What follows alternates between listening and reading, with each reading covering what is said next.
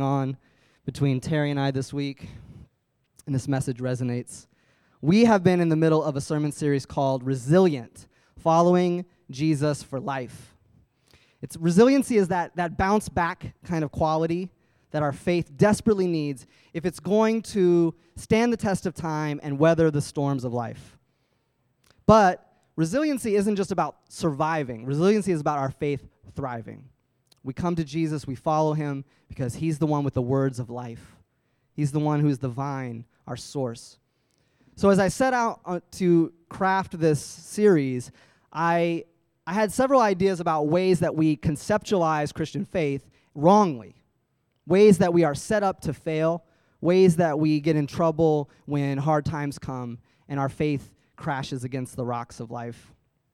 So in the first message, it was about magical thinking it's one of those conceptual ways that we misunderstand the faith. In that message, we read the account in Acts where Peter encounters Simon the sorcerer in Samaria, and he wants to buy the power to lay hands on people and then receive the Holy Spirit. Peter rebukes him sternly, and we think of that as a, a weird kind of event in the life of the church, but I would say that there's a lot of Christians today, way too many Christians today, who still have a magical kind of view of faith. They still have a view of faith in which they want to wield faith like a tool at their disposal. They still want the reins of faith and have control and treat faith like a means to another end. And this, this affects traditionalists and progressives alike. And in contrast to this, I think the Bible presents a, a completely different picture of faith a picture of faith that is covenantal, a relationship built on trust that God enters into with God's people, the church, and we pledge ourselves to God, and God pledges our, Himself to us. People covenant with one another because they trust the other person's character. People enter into contracts because they don't trust each other. So that's what we talked about in the first message. But then I went away for a week. I went away to a pastor's conference uh, hosted by the denomination that we're part of, the ECC. And every time I go to this conference, I'm just blown away not because of like big name speakers or anything like that, not because of programs, but because of the, the people, the men and women, the pastors who uh, have invested in my life over the years, who've walked with me, who've uh, prayed with me, who've really been by my side and sat with me through hard times. And it hit me like a ton of bricks that, that week. If there's any resiliency in my faith, it's not because I had all the right thinking or because I didn't have the wrong thinking. If I have resiliency in my faith, it's because of the people of God. It's because of mentors. It's because of peers, sisters and brothers who've come alongside me, who've, who've sat with me in hard times, who've been uh, encouragers, who've given me wise counsel, who've checked in on me. And my experience is actually confirmed by recent research. Uh, there was a study done last year of Syrian uh, youth refugees that were displaced by war. And it concluded that resiliency is not, a, not something that you're inborn with, it's not inherent in some kids and not other kids. It's a collective and social strength. It's something that's derived from friendships and community. So, what I realized was that I had gone about thinking about this series all wrong, and I had to like scrap it and start over. So, last week I did a U turn and I talked about these mentors in my life. And I talked about the ways in which they have invested in my life at critical points. Uh, this book called the, the Other Wes Moore calls them inflection points. Inflection points in my journey where I could have gone this way or I could have gone that way. But people filled with the Holy Spirit were with me during those times. They opened their hearts to me, they opened their homes to me. They did life on life discipleship with me, and that transformed my life. So I challenged Roots Covenant Church to be that kind of church to be a community for misfits, people that don't belong, and open our hearts, open our homes, and do life on life discipleship. So, as we continue exploring resiliency this week, uh, I'm going to call this message Rhythms of Resistance. And that should make sense more later. But before we look at the text for this morning, would you pray with me? God of liberation, Thank you that you delight in human beings and you desire to restore in us the image of God. Thank you that in Christ you have done just that. Through his incarnation, through his ministry among the poor and outcast, through his teachings, through his death, burial, resurrection, ascension, and sending of the Holy Spirit. May we live into his liberating story. Set us free from every narrative that seeks to write us into slavery again. Set us free from every dehumanizing ideology. And set us free to worship you in spirit and in truth. This morning, I ask that you would illuminate your word by your spirit to our hearts and minds. Speak through me, use my words, and let them be your words. We pray. And all God's people said, Amen. Okay, so the passage we're going to look at this morning is near and dear to my heart. I think it's the very first passage that I ever memorized as a Christian. You know, I, I think I probably knew John 3.16 or something, but this is the one that really set me on a journey. And uh, for context, it comes from Paul's letter to the disciples at Rome. And Paul has just spent 11 chapters writing some of the most densely packed and highly complex revelatory Christian theology ever written. But in this passage, the one we're going to look at in just a second, he turns a corner. This is the hinge on which all of that lofty and esoteric ideas gets condensed down into concrete, accessible practices. For 11 chapters, Paul's been talking about the redemptive love of God and how it's created this new multi ethnic family. But right here is the point at which the letter gets really specific and really directive. Do these things. The rest of the, rest of the uh, book, he's giving commands, he's telling them who to pray for, how to eat together because of their cultural differences, and he sends greetings to people. So this is this is kind of the hinge. Uh, if you have a translation of the New Testament, you can turn in it to Romans chapter 12. Otherwise, you can follow along on the screen behind me. I'm going to be reading from the CEB translation. I'll go slow because it's only two verses. So, brothers and sisters, because of God's mercies, everybody say God's mercies. God's mercies. I encourage you to present your bodies, say bodies, bodies, as living sacrifices, holy and pleasing to God. This is your appropriate priestly service. Do not be conformed, everybody say conformed, to the patterns of this world, but be transformed by the renewing of your minds, so that you could figure out what is God's will what is good and pleasing and mature. I like that translation. It's a good one. So, how many of you know that churches love acronyms? Every church I've been a part of has had one acronym or two, right? Like, like how many of you learned the ACTS acronym for prayer? Am I the only one? adoration, confession, thanksgiving, supplication. I still think of that when I pray sometimes. I'm like, oh, I got to start with adoration. Well, Roots has conveniently organized our core values into an acronym. Guess what that acronym is? CORE. It's C O R E Christ, offering, reconciling, and expecting. Well, I want to uh, sear into your brain this morning, hopefully, uh, a new core acronym, C O R E, uh, based on this passage. So that's, it's easy to remember. We're going to start with the C. The C is compelled by God's mercies. This is the hinge of Paul's letter, his grand vision of the gospel, his explanation of God's redemptive love breaking into the world. And this is the point where he says, All that, I'm going to summarize that in the phrase, because of his mercies. And sure, we, we tend to think of the mercies that are new every morning, but I think Paul has something very much more specific in mind here. The mercies that God has in, that Paul has in mind here is when God has chosen a people, elected a people from all the peoples of the earth, and he has formed a people for himself, Israel. And God has called this people out from the world to be set apart has given them rhythms, given them a way of life that sets them apart. They are not to eat like the other families of the earth. They're to practice Sabbath. They're to keep the Torah. And the Torah guides them in being this set apart family. And through this family comes the Messiah. And the Messiah opens up the way of God into this family so that the blessing of Abraham can be a blessing for all the families of the world.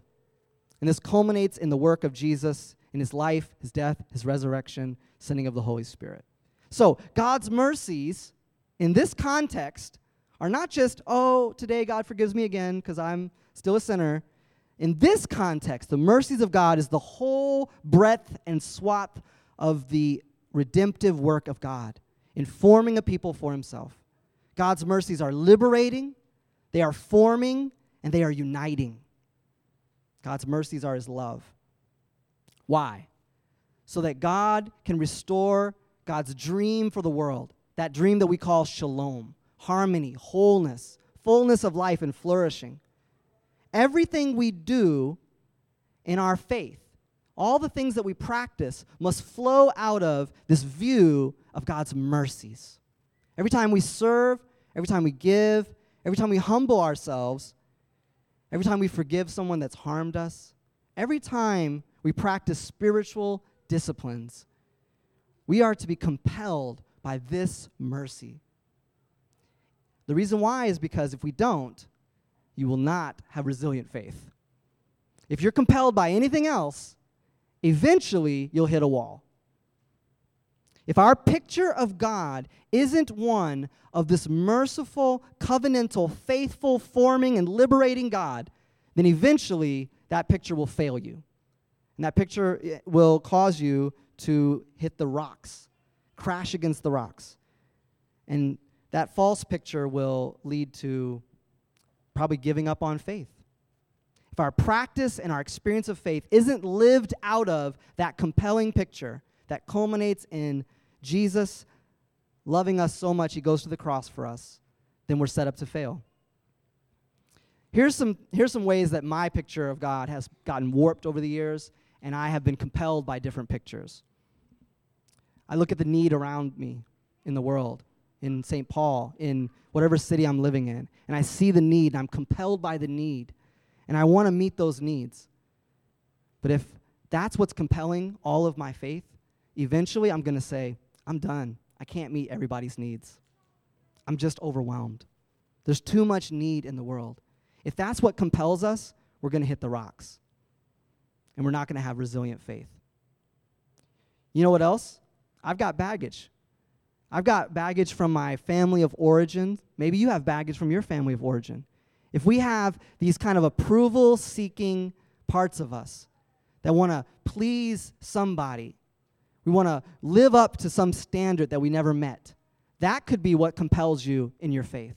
And if that's what compels you in your faith, eventually you're going to say, I'm done. I can never be a good enough Christian. Also, the church can be a wonderful place of connection. The church can provide spiritual family, community, friendships. If that's what compels us in our faith, what happens when community gets hard? What happens when somebody hurts you? What happens when somebody fails you? Then you throw your hands up and you say, I'm done. The church is full of hypocrites and liars. How many of you know someone who's done that? I know a bunch of people. Their, their reason for practicing the faith was community, friendships. And as soon as it got hard, it was like, oh, I'm done. I'm out of here. I've had each and every one of those practices where I was compelled by the need around me, where I was compelled by living up to some standard, where I was compelled by community. If we aren't compelled by the mercy of God in our lives, and we aren't compelled by that redemptive mission of God that culminates in Jesus and a Jesus looking picture of God, we won't have resilient faith. We'll eventually crash. Now, the O. The O in core stands for offering our bodies.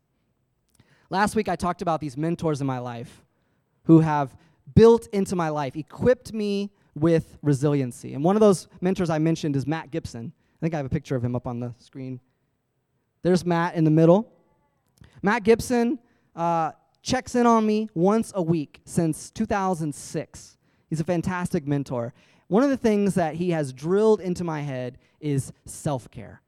He, the first mentor that preached to me the gospel of self care.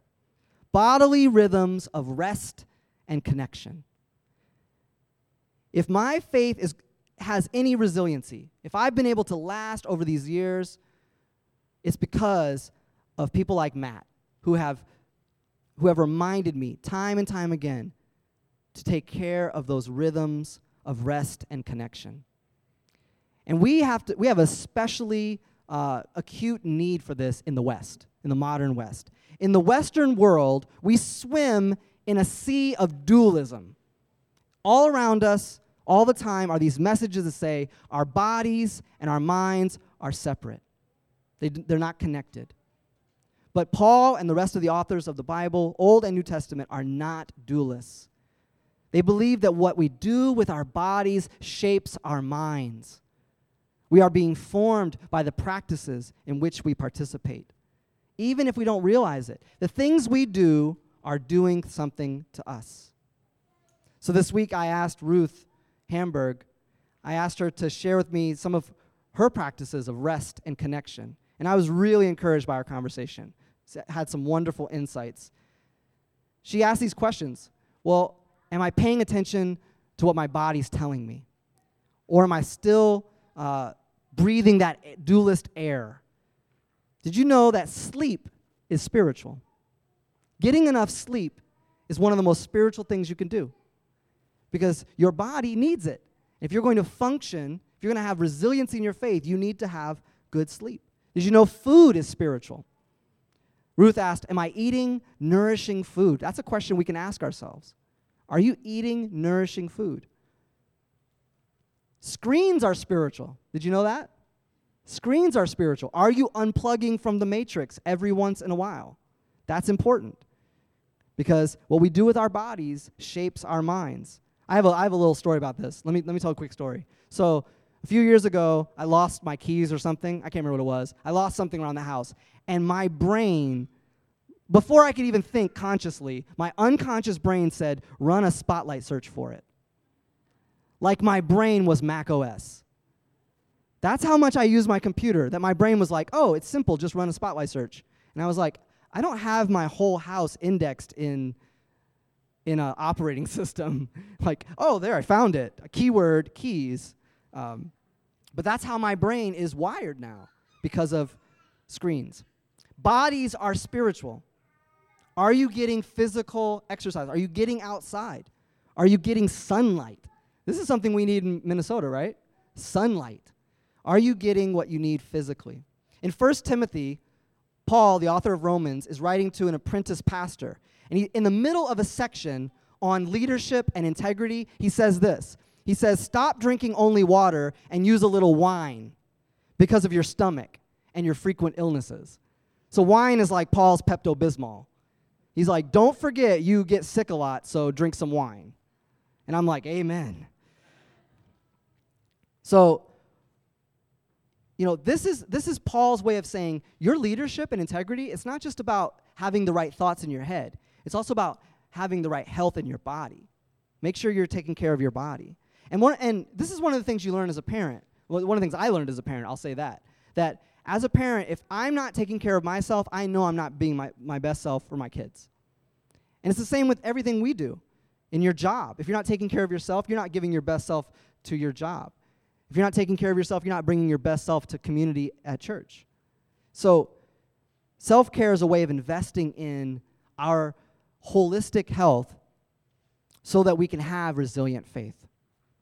If you ask me what has produced resiliency in my, in my faith over the years, the first thing I'm going to say is mentors. People in my life who've walked with me, checked in on me. And the second thing I'm going to say is Sabbath. Having a day of rest has kept me a Christian when I was going to give up. We need to have a bodily practice that relinquishes control of our lives over to God once a week. At least once a week. Each and every week, there's another reason why I should keep working. Every week. And every week, I have a spiritual discipline of saying no to those reasons. Every week, I have a spiritual discipline of saying, God, you are on the throne, not me. You make the world go round, not me. I know there are things I could do. I know there's lots of needs. I know there's lots of tasks that I should get accomplished. but but I know that you are the one that ultimately gets all those things done. There's this amazing book uh, by Hebrew, Hebrew Bible professor from Wheaton named uh, John Walton called The Lost World of Genesis 1. I, I recommend this book routinely for people who are wrestling with the origins debate, creationism, evolution. That's what it's primarily about. But it also has this amazing insight into the Sabbath. So, what Walton argues in this book is that the entire creation narrative it mirrors ancient Near Eastern festivals for, for inaugurating a new temple. That the whole narrative is a narrative of God constructing the world as God's temple. And in the ancient Near East, at the end of the festival, you know what would happen? The deity would come and take up his or her rest in the temple. And I was like, whoa, wait a second. This blew my mind. The rest of God is not a rest because God is weary. The rest of God is God's taking up residence in the world to run the world. God's rest is God's reign. God's rest is to say, now I'm running the world. So when we take time to, to recognize God's reign, we recognize that we are not God, that God is running the world, that God is on the throne, and we are not God. So God's rest is God's reign. The R in core stands for resisting conformity to the patterns of the world. Here's why this is important Paul doesn't mince words at all. He says the world has patterns. The world wants to form you and I. And if we are not being formed positively into the image of Christ, we are being malformed. That's what Paul says. Paul says that the world has a way of squeezing us into its mold like a vice. The world has a script and a blueprint for our lives, and we have to resist that script. God's people are liberated from productivity machines like Egypt. God's people are liberated to form a worshiping community. God's people are not cogs in mechanized cogs in a machine. God's people are image bearers. The divine image. In Christ, God's people are set free from the curse of toil and blessed to co labor with God in the renewal of all things. In Christ, we are formed into an alternative society, a society that puts on display the power of the gospel before the eyes of all the principalities and powers. If we don't cultivate alternative practices, we will be formed into the pow- formed by the powers of patriarchy, will be formed by the powers of white cultural dominance, will be formed by the powers of the pursuit of wealth and pleasure and power even if we call those things leisure and success. Those are the things that are going to drive us, those are the things that are going to form us. One of my all time favorite books, a book that continues to challenge me every time I read it, year after year, is Sabbath as Resistance by Walter Brueggemann. Listen to this amazing quote. In our own contemporary context of the rat race of anxiety, the celebration of Sabbath is an act of both resistance and alternative. It is resistance because it is a visible insistence that our lives are not defined by the production and the consumption of commodity goods. That's meaty. That's a meaty quote. But think about the children of Israel in Egypt making bricks. Their lives are the consumption and the production of commodity goods. And we are like the children of Israel in this society. We can get easily formed into becoming just consumers, just cogs in a production machine. Sabbath is a way that God liberates us, a bodily practice that we are set free from that. I want you to say something with me. Say, I am more than a consumer. I think we should say that very often because in this culture that we live in, like water to a fish, we are being formed into consumers every day. In this culture that we live in, we are being formed into production machines. How much do you get accomplished? How successful are you? Are you climbing the corporate ladder? I asked people on Facebook recently, how are they being formed by the world around them? And somebody said somebody wrote a comment that said, I spend all week working to afford the things that I don't have any more time to enjoy. Think about that. That's the way our society is set up. You work and you work and you work so you can buy more stuff, and then you don't have any time to enjoy the stuff that you bought. You're just working. Abraham Joshua Heschel is a famous Jewish theologian. He wrote, The solution of humanity's most vexing problems will not be found in renouncing technical civilization, but in attaining some degree of independence of it. In regard to the external gifts to outward possessions, there is only one proper attitude to have them and to be able to do without them. We've got to have a healthy relationship to this consumer culture that we're in. I love that the heritages of both Third Way and Roots come from movements of resistance. Anabaptist resisted the pattern of this world called Christendom. Christendom was this unholy, or I should say, is this unholy marriage between church and state. And Anabaptists resisted that pattern and were formed by alternative practices. Practices like nonviolence and nonviolent direct action. Practices like believers' baptism. Pietists were also a resistance movement. They resisted the pattern of this world called scholasticism or dead religion. And they gathered together in homes and were formed by the practices of reading the Bible in small groups. Those who have gone before us in these movements recognize that for their faith to be resilient, it had to produce rhythms of resistance. Practices, bodily practices that f- renew the mind and form us alternatively to the way that the world is forming us. You and I, Third Way and Roots, need rhythms of resistance that build into our lives resiliency. The E in core stands for exploring connection with God. So here's one pitfall that you can fall into uh, coming away from a message like this. I've done it, you might do it too. What you might do is you might say, All right, I'm going to go do those things that I know I should do. I should read my Bible more. I should pray more.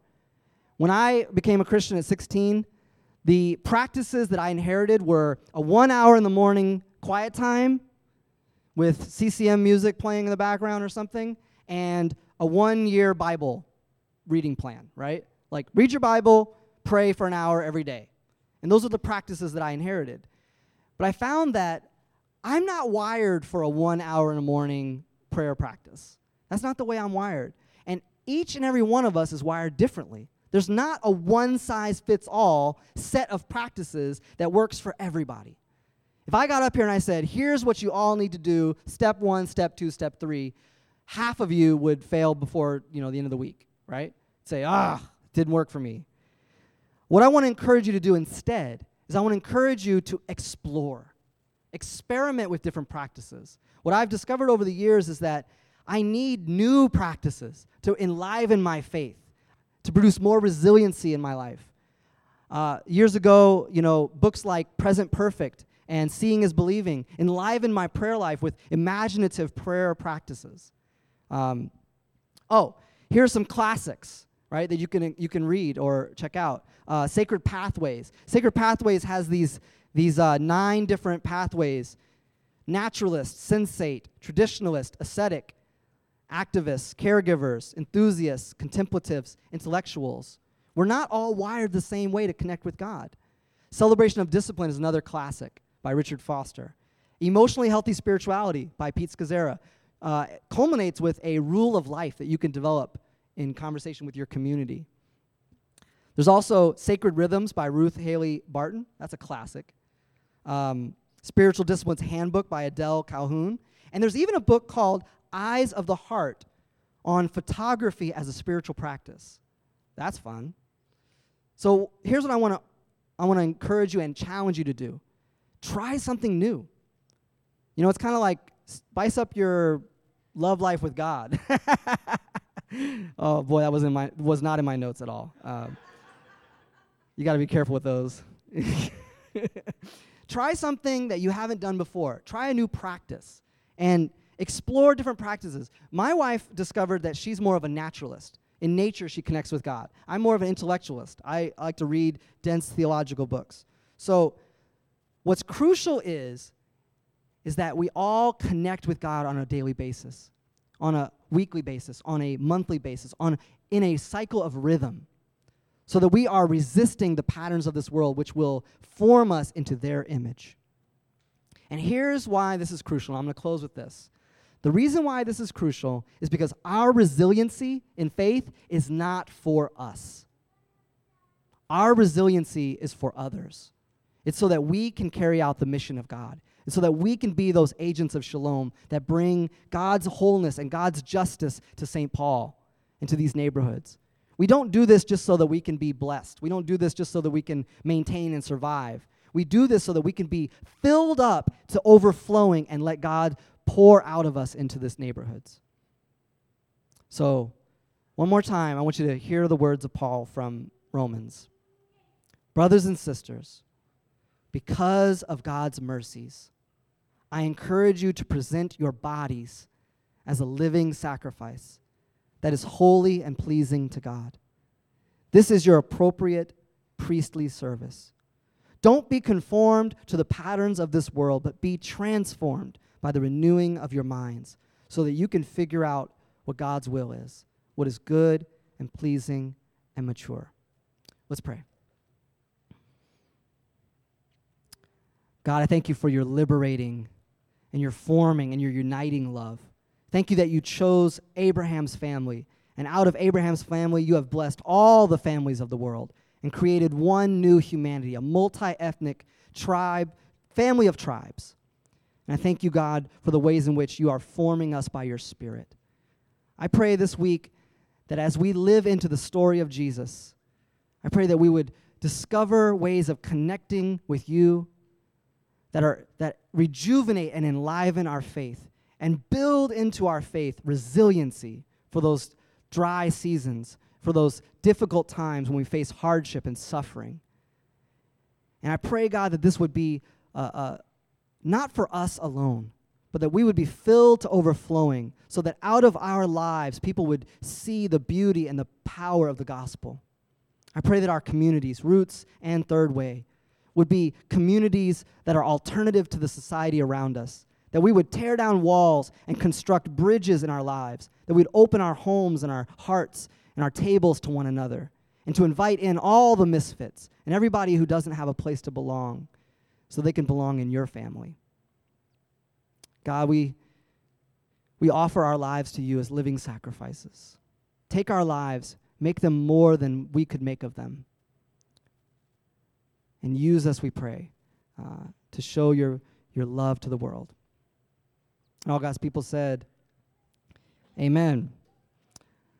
All right, I'm going to, oh, they're already up. I'm going to turn it over to the worship team for a time of offering. Sorry. This is yours. All right, so now we are moving into our